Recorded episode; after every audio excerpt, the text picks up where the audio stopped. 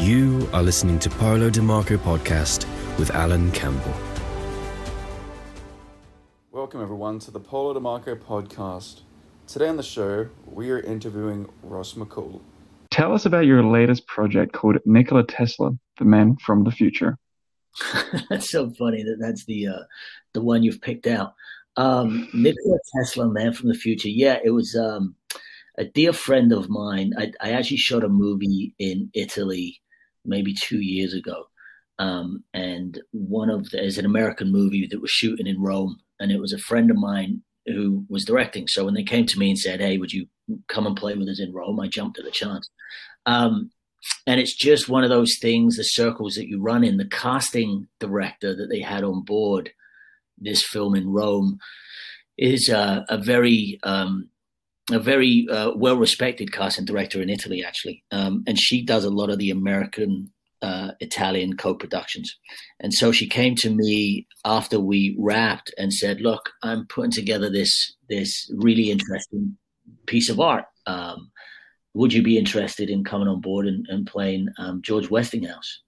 And uh, and I said, absolutely. Aren't I a little thin to play George Westinghouse? and she said, sure, but we'll put some uh, you know mutton chops on you and and uh, puff you up a little bit. Um, but it was actually uh, we shot it in two ways. We we shot the film version uh, actually on you know he shot it on film, um, but we also did it um, through VR. So there's a virtual reality version of it, and I know it's doing the rounds right now. Um, and I think they're trying to see if a TV show can be adapted from it. Um, but I am aware it's won a won a bunch of awards around the world. But yeah, that was a, that was my Tesla. But it was such a quick, easy in and out job. It was a lovely thing to do, but um, that's why I laughed when that's what you brought up because I'd forgotten all about it. what was the uh, different process of it being on VR?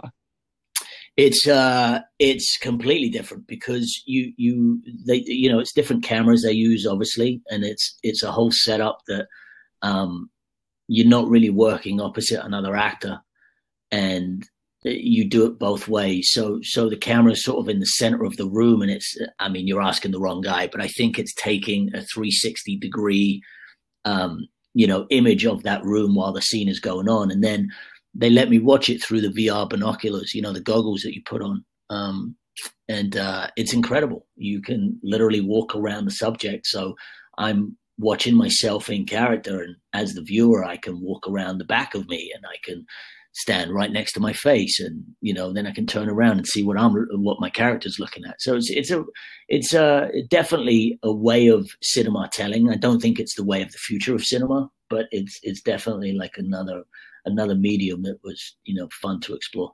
How was it when you were 13 and appeared as Freddie Mercury in 1989? it was like a virtual reality experience. yeah, the the Queen video was um, one of those one of those jobs that constantly comes up in my life funnily enough even you know 30 40 years later however long it is. You you can do the math. 89 you said? My god. Um yeah i mean look i've i've been in the entertainment industry since i was 11 i was one of these kid actors jumping around doing this that and the other. And so uh, my love for film came on at an early age uh, the first movie set i was on was around that same time as the queen video and i remember it coming um, uh, coming through my agent at the time, and every kid in the country was up for it. Um, I mean, auditioning for it. So there was thousands of kids going through the audition process, and I think, um, I think every child a knew who Queen were, but on the other on the other hand, all of our parents were like even more excited, and I think that's what what made everybody stand back and go, "Oh, this this actually might be a thing." You know, this this might be a a cool thing because both my parents want to be there while I'm shooting this, you know. Um, and uh, it was a sort of rigorous audition process, but a lot of fun, you know, throwing yourself around the floor and, you know, um, having to learn the, the song. And then they started whittling it down and it got smaller and smaller and smaller. And before I knew it, it was me and, you know, maybe three other possible Freddies and, um, you know, four members of the other bands, you know, um, four kids per character, I should say. And then, uh, and then there I was rehearsing with Queen. Um, so you know, I was getting to hang out with Brian May and Roger Taylor and John Deacon. Freddie wasn't there at that point um, because they were letting me be Freddie, rehearse with the band.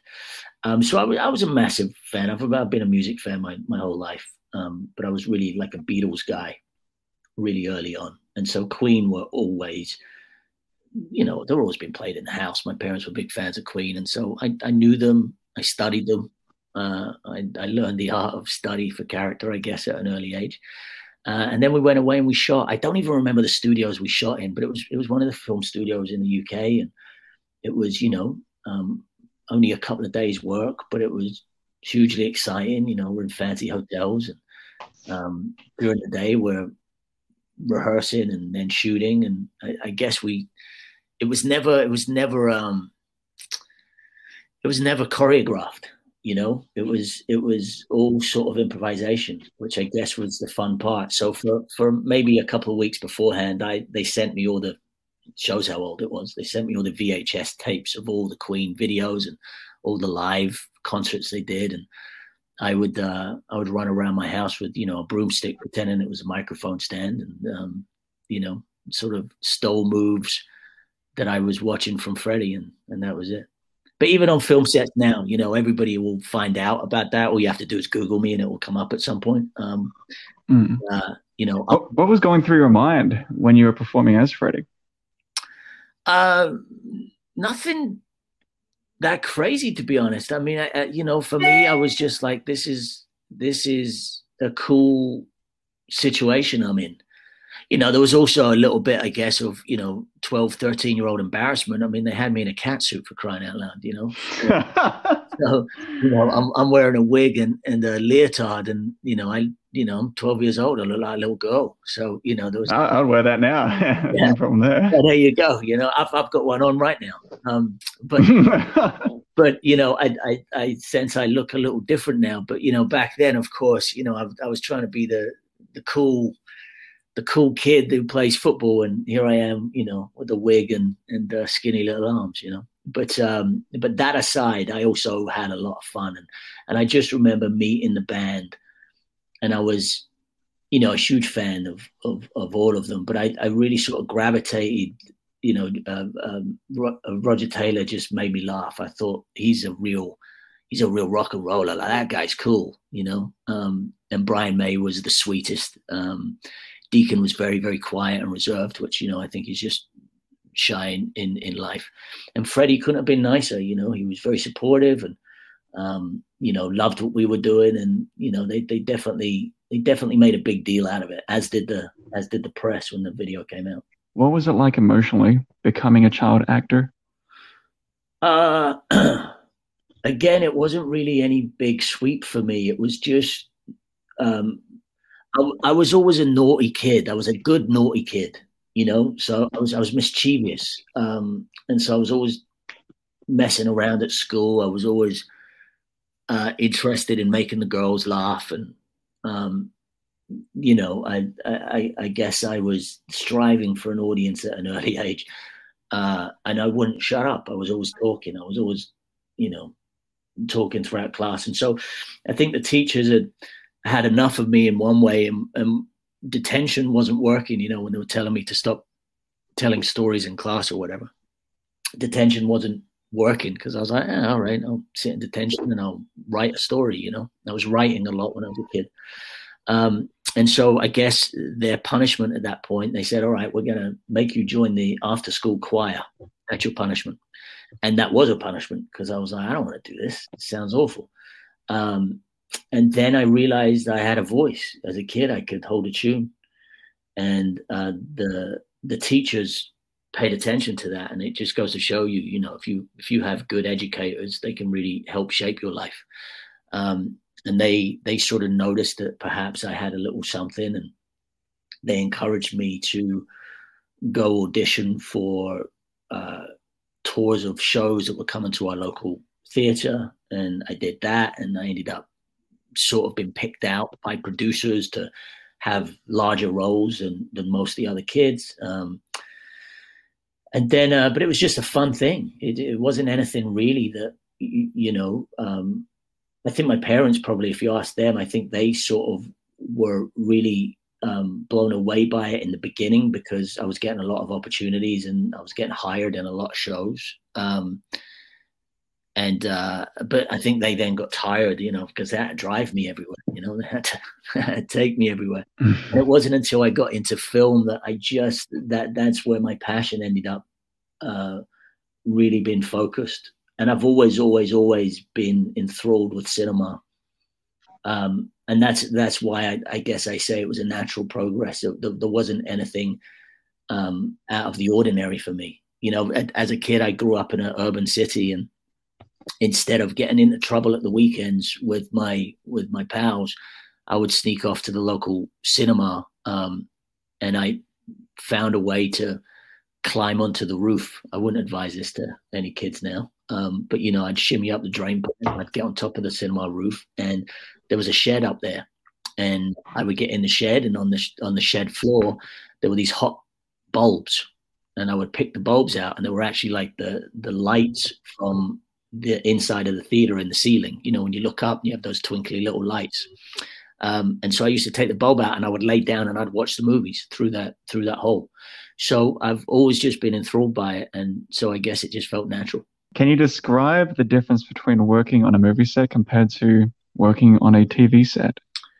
Uh, yeah, time really. I mean, it depends on budget, but you know, if you've got a good budget on a film, you tend to have way more time to um, you know really develop and and really find uh, really find the soul of a film i guess on tv tv's a business you know so it's it's you crank out an episode in eight days if you're lucky you know. Sometimes it's seven sometimes it's nine but you, usually it's around eight working days.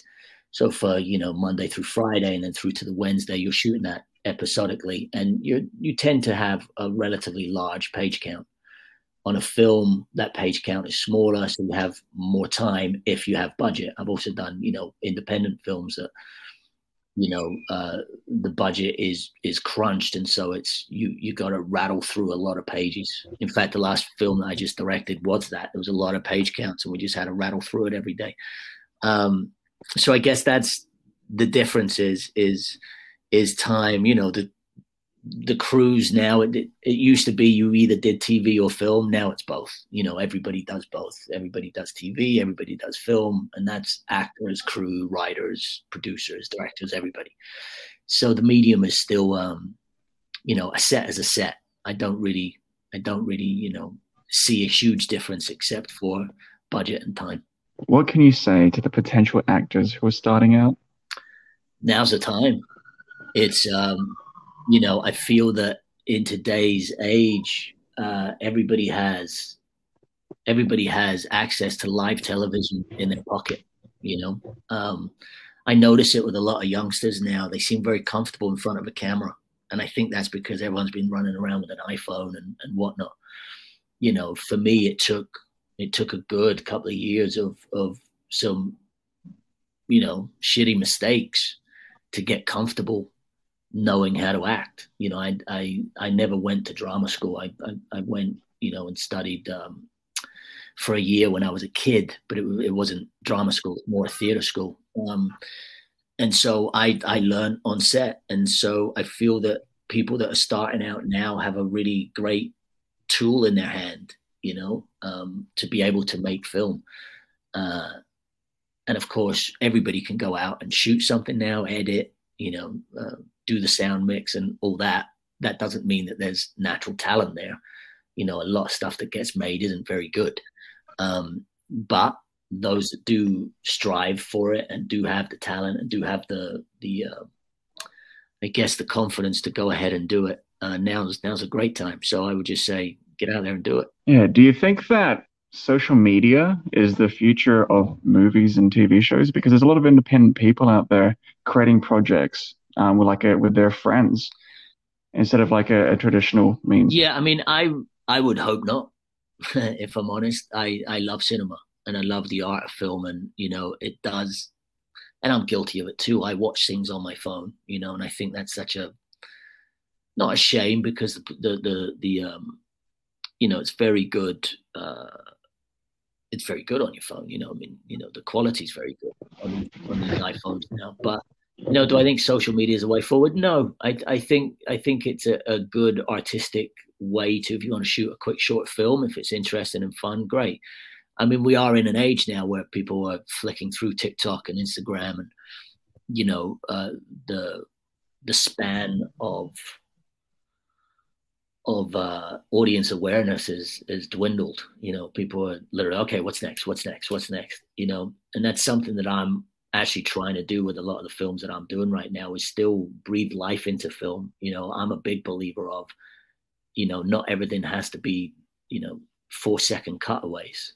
You know, you can actually mm. have an experience and watch a story, and it may take a little while to get into that story. You know, and there's a lot of people that don't have that patience now because of technology.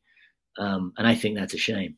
So I don't think it's the future. I hope it's not the future of filmmaking. I think it's definitely a great angle to, you know, I've done it. I, I did two short films on Instagram, my quarantine films, you know, um, last year in quarantine, and, and we shot them in Rome, and we got great, uh, great feedback from it. But that was it. You know what I mean? It, it was like that's all I, I used it for. It's a, it's a short film. It's not changing cinema in any way. Personally, what has been your greatest project? Oh, that's a tricky one. You know, I've been so lucky, and I shouldn't say lucky, I've been so blessed um, that I have been involved in certain projects that have withstood the test of time. You know, uh, Band of Brothers is is arguably still one of the greatest miniseries ever made. You know, uh, both business wise and creatively wise. You know, I still have people to this day talking passionately about that show that we shot 20 years ago. You know, um, even Green Street. Uh, it's called Green Street in the UK, but Green Street Hooligans in the US. Um, again, you know, nobody is is mm. claiming that that is an Orson Welles film. You know, it's not Citizen Kane. Um, it is what it is. It's a it's a bubblegum film, but it it created an audience that still to this day I have people stop me and talk about that film. Um, uh, some of the TV shows that I've done, you know, White Collar has such a huge fan base still. I get stopped daily for that, you know. Um, so I've been really blessed with uh, with projects that I've done. I've got some coming out. You know, the last few years for me, I really wanted to start looking into developing a lot of projects that I feel passionately about. And I've managed to, you know, get a few of my films off the ground now. And, and they're all, it's coming up to the season where we're actually going to release them. So, About Us is my, uh, a film that I, I wrote and I star in um, that comes out uh, I think June this year we're getting the release in the US, um, and it's a beautiful, emotional drama. You know, which business wise is a hard sell when you're trying to sell a romantic drama. That's tough, but it, you know, we've we've got a hundred percent foolproof rate. Everybody who's watched it is emotionally invested and and uh, really really touched by it, and so I'm really proud of that.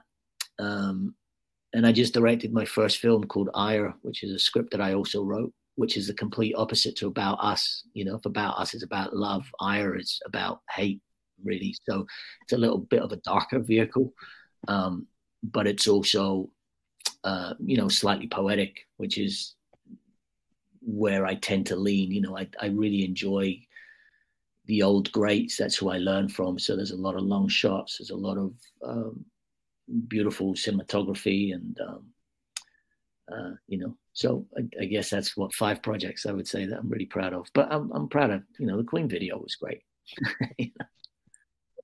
What would you say are the different processes between directing a film or acting in it or writing in it? Yeah, they're all different. Uh, they're all different angles of filmmaking. You know, I'm, I'm you know I, I steal from others when they say you know there's three there's three versions of a film. There's a script, there's the one you shoot, and there's the one you edit. Um, and I I sort of believe in that acting is my first love.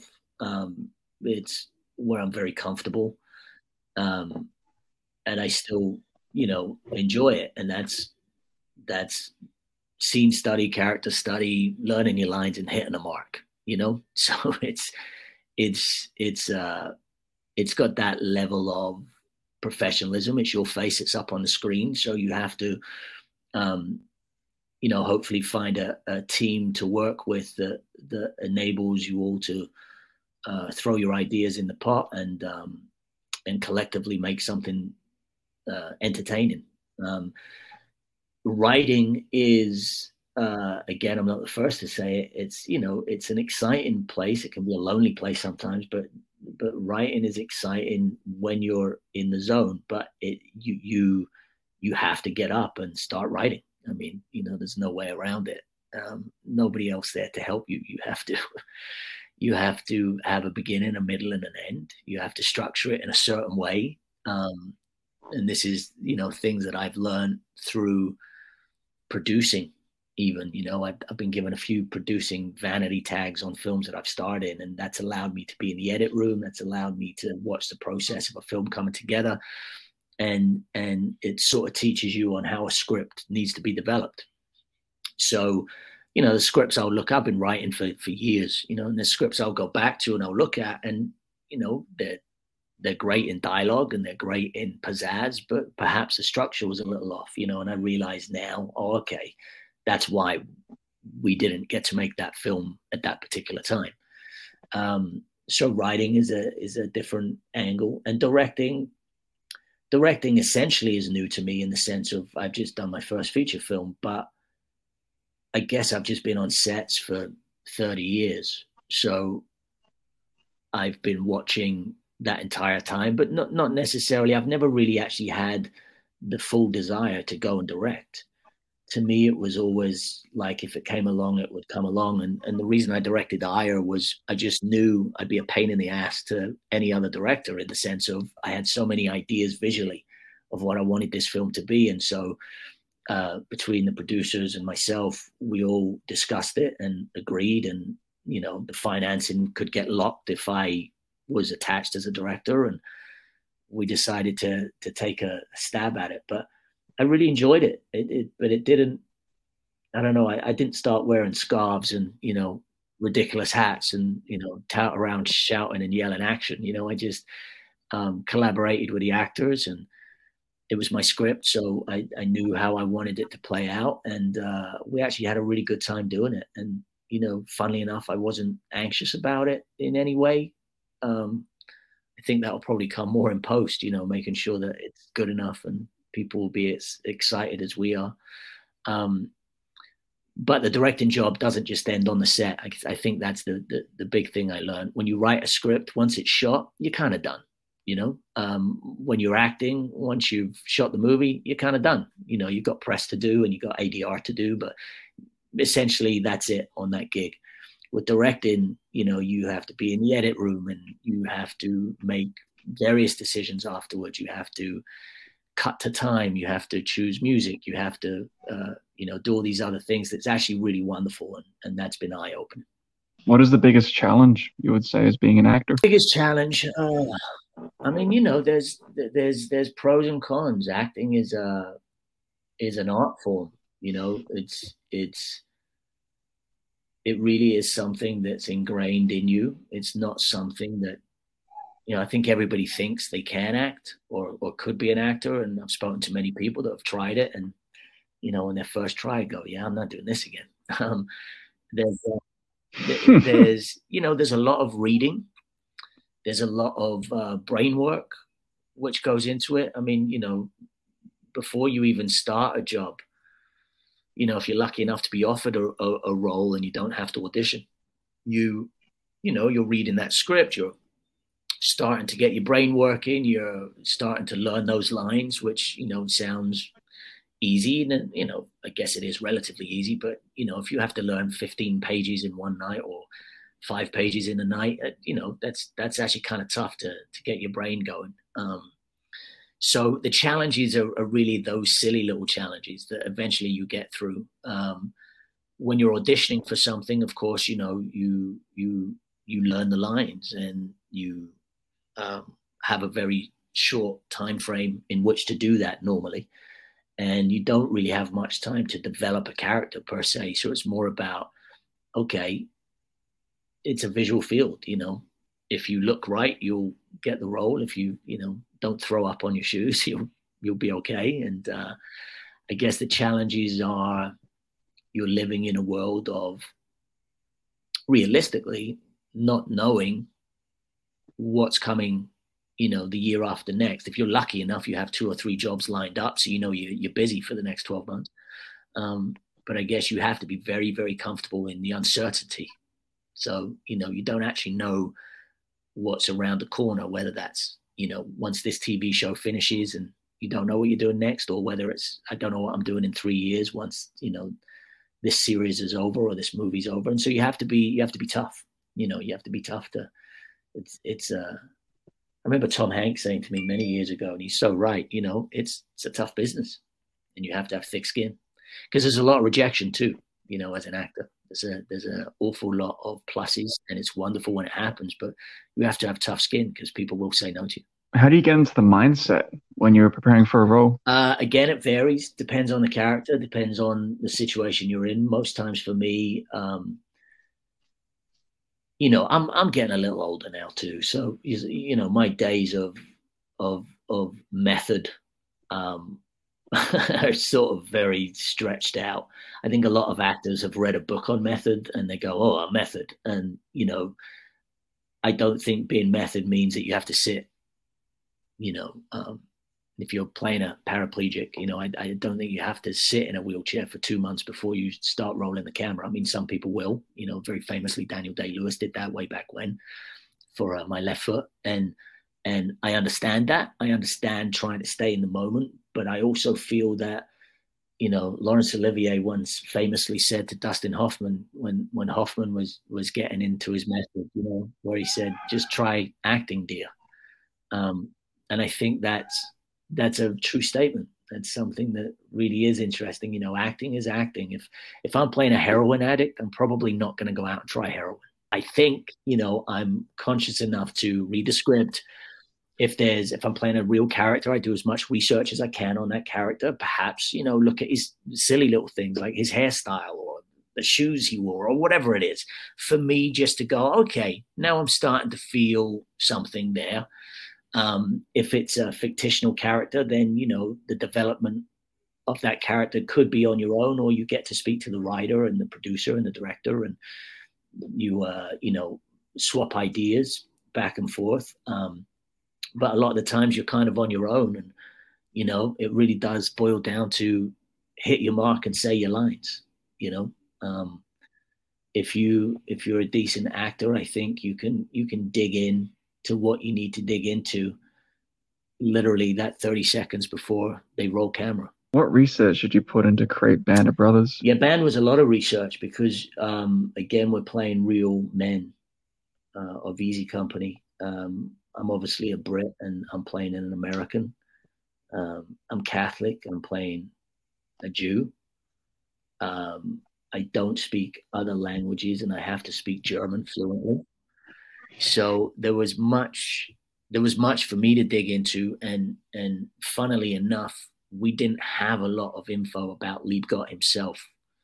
Um, a lot of the guys, not just you know, not just out of our main core, there was a lot of guys with with perhaps smaller roles in the show that had, you know, Bibles full of information on the man that they were playing you know, they had packages full and, and folders of pictures and letters and uh, phone numbers of family members and all that kind of stuff. Um, and I, I had a manila envelope with one picture. Uh, that was it. That's all we had on Liebgott and the book. And so before the show, obviously I, I knew about the show and the book was in my in my satchel and I was reading it as often as I could. Um, in those days, 20 years ago, the library was still a big source of uh, information. And so, you know, I would go and read up on the paratroopers. I would, it, it's usually different little things that I do. I don't necessarily go full in on that one particular thing. I, I tend to, like, I learned the paratroopers song, you know, for whatever reason. I wrote it down and I would sing it during the day. And then during my auditions, I remember going in to meet Tom Hanks on my second audition, and um, I had, you know, paperwork just full of my own handwriting and scribbles on the script and just uh, you know the paratrooper things and how they blouse their trousers over their boots and you know and i wore like a peacoat i think because it was the only sort of army thing that i felt. But you know again if i'm reading for a doctor i'm not going to go dressed as a doctor. But i just there was something i needed to feel you know something uh, time wise um, and so band band was like an extensive research. And then once we were doing the show you know, I, I really extensively researched the Holocaust um, because that was a huge episode for the show, but also for my character. And although I knew much about that through my my uh, own education, there was there was vast amounts that I was unaware of or or wasn't told. And so um, I went deep into that, into the Jewish faith. Um, I remember even at boot camp, uh, David Schwimmer and I um, David Schwimmer plays Ross and Friends. People will know him, um, and he was playing Sobel, and uh, and he was very kind and gracious, and and allowed me to really talk about the Jewish faith with him. I wanted to know more about that. I wanted to to, to know more about, you know, the background of this American Jewish man who had a German grandmother, and I found that fascinating. You know that he actually spoke fluent German and so then I would speak to dialect coaches. I would obviously speak to you know German speakers, and uh, I'd have to learn it phonetically and in parrot fashion. Um, so yeah, there, there, was there was a lot of research as well as the physical research. I mean, Liebgott was very very slight in weight, and I was a slender kid anyway. But I had a even I had to drop pounds to match his weight, and he was I think 130 pounds, and I got down to 135. Um, and if I were to do that now, I would probably do that through the proper dietary system. But back then, you know, I was smoking, drinking, and doing push-ups, and that was my that was my which I wouldn't advise. Uh, what are you working currently, on currently? I'm uh, I'm doing the the last bit of post for About Us, um, my film uh, that we shot in Italy, um, the romantic drama. Um, we are also in post on Ire, which is my prison drama, um, which is all set within the confines of a prison cell. Um, and it's a it's a brutal tale, a very sad tale about a prisoner serving a double life sentence, and um, he's given a cellmate for the first time in a long time, and it's a, a young guy from the estate that he grew up in, and it's you know a relationship between a seasoned prisoner and a and a and a young gang member. So we're in post with that. Um, I'm shooting a TV show for Apple uh, I can't say too much about it because I've signed an NDA, but um, I'm back and forth from London and New York shooting that.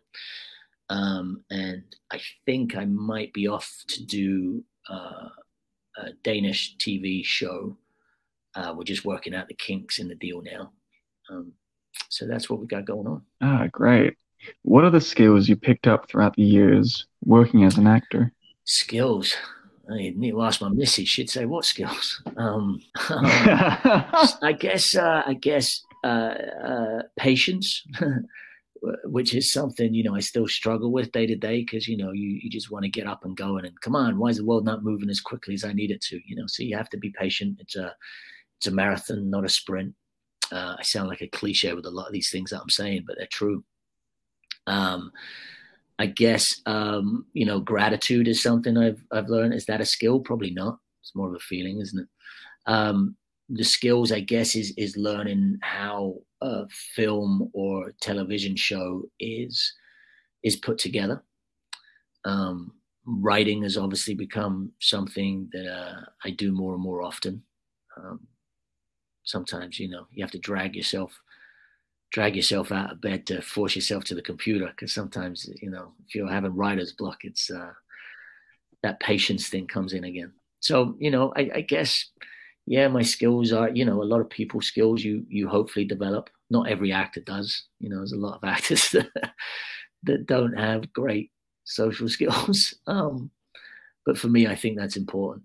What do you normally do when you have writer's block a cup of tea a cup of tea, and uh, I don't know. I mean, I think for me, writer's block, uh, I I knock wood, get through it pretty quickly if I force myself to keep writing. So, you know, sometimes you can go out for a walk, Mm, and, you know, mm. clear your head and, and whatnot. And everybody has their own thing. I feel that if you just keep just keep pushing through, you'll get through the crack, and eventually, eventually, it's on.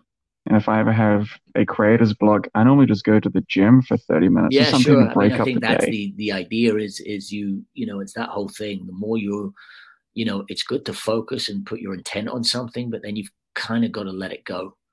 And if you're gripping tightly to it, then you're probably not going to go as far as you need. So breaking up that day is essential. And by going to the gym, going for a walk, walking the dog, um, you know, heck, throw on some music. I don't know, you know, watch it, watch something else that takes your Mm. focus away from it. I think resets it and rebalances it, and that allows you to go back in. Yeah, have some uh, excitement happening.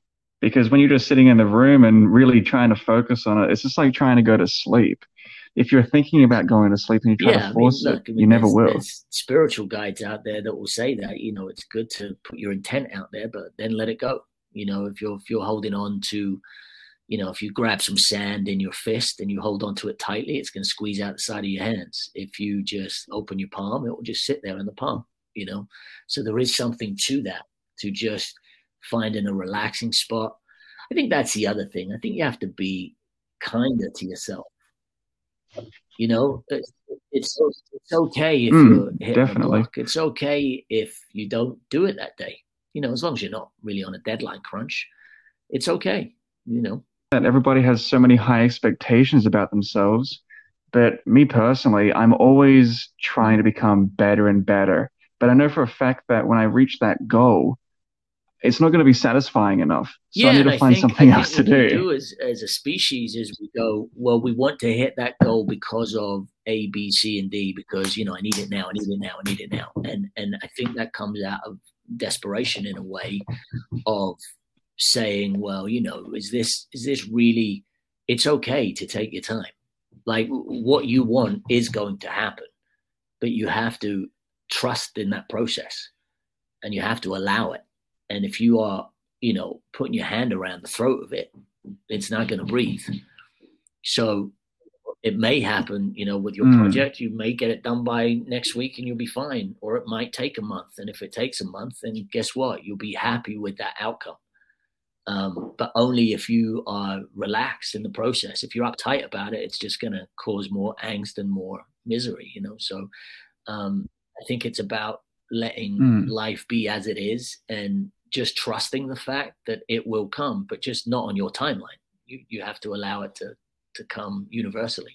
When you're sitting back and critically thinking in a third person perspective on any project that you do and have a realistic plan, then it just takes time for that plan and to I really think you know, I mean that's that's just reminded me of you know a, a great book by Napoleon Hill that everybody probably knows. You know, Think and Grow Rich, and it's not necessarily about finance, but it's about life. And if you if you have a plan, yeah, you know, you you can't listen. You can't just sit on your couch and eat potato chips and expect the phone to ring.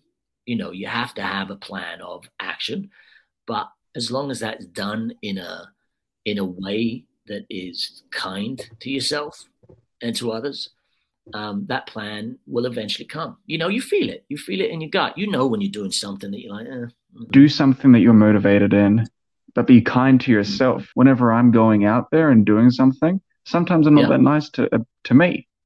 Like I'm either going out there for um, because I either feel like with working out or working on a new project, I always have that feeling behind me, and it's it's like a fire, really like pushing me out. But I think that when I'm more kind, I get things done Well, quicker because and you're easier. relaxed. I mean, you can still have that that proverbial fire in your belly. That's good to have that desire because you do need desire, you know. But you need you need desire. You need trust. You need um, uh, you need to breathe, you know. And so if if you can Mm. just have acceptance of and being comfortable in the uncertainty of it. I think that's the problem that we have as a as a human race is we want the answers now. We want to know now. And the truth is that's not how energy works. Energy works in a time it will come, but you have to Mm. trust that process. And the more that you grasp at it, the more it's like trying to catch a helium balloon by the string. You know, if you keep snatching at it, it, you know, the wind from your hand creates the ribbon to move, and you don't catch it, and it flies off. If you just take your time and gently and go, you know, you get it. Do you ever meditate? I mean, I go through phases like everybody else. I go through phases of, of you know, uh, mm. doing Deepak's 21 day, which is great. I would advise that for anybody. He does them, you know, two, three times a year.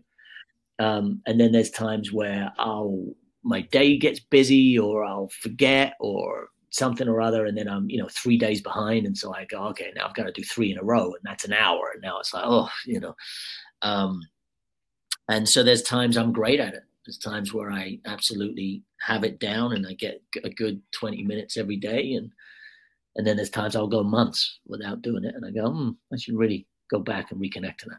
Has COVID 19 changed the film industry? And what do you think will be uh, in the I future? Think so. I think it has. Um, I think it's changed it. Oh no, oh, you know, well, I, I wouldn't say it's it's a groundbreaking change. I mean, what it's certainly done is there's now COVID rules. I mean, you know, I get tested three times a week now when I'm working. You know, um, and so that's the brand new thing. Everyone's wearing masks uh, up until a certain point. You know, and the actors can remove their masks, so that's a new thing. Um, certain things had to be changed um, locations had to be changed, scenes had to be changed. You couldn't be close to certain people at certain things. I think that's loosened up a little now. I've shot two projects during COVID. Um, one was my film that was all self contained. So that was relatively easy once everybody had been tested and cleared. Um, and, you know, everyone else just has to suck it up and wear the mask. And, uh, and then the TV show, the same thing, you know, has it changed? Yeah, the theaters. A lot of. We've lost a lot of movie chains, um, which saddens me.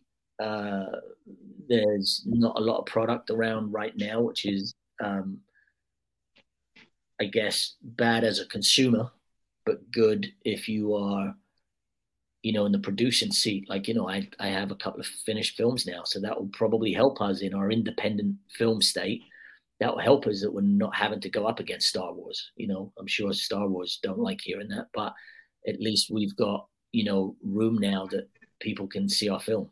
So, what's in the future for uh, you? Who knows? You know, uh, I'm uh, I'm plodding along. I'm, I'm doing the projects that we're doing. Um, I think we're gonna go shoot a movie in uh, in Tennessee um, just after the summer, which will be fun. Uh, that's a that's a a thriller, but a, a very beautifully shot thriller. Um, I'm getting married this year, so you know, a lot of personal um, upsides. We were supposed to get married last year, and we pushed it because of uh, of the situation. So we'll be doing that, and um, and that's it. very much. Thank Congratulations, by the way. And, you know, just uh, keeping out of trouble. That's that's that's the plan you know, keep moving, keep making our films. And like I say, I've got I've got three films coming out this year. I've got um, The Good Traitor, which is a, a, Danish film I shot in in Budapest in 2019 um, with my good friend Ulrich Thomsen, um, Denise Gough, and myself. Uh, and then we have About Us, which is with myself, uh, Alessandra Mastronardi, Allison Miller, and uh, then we have Ire, who will be coming out this year as well. I know we've already been picked up for distribution in the UK, so we're going to be looking at some of the uh, some of some of my favorite festivals, just see if we can get a little love there. Um, and uh, and that's it. So yeah, keep keeping busy, keep keeping out of trouble. Beautiful. Well, thank you so much for being a part of the show.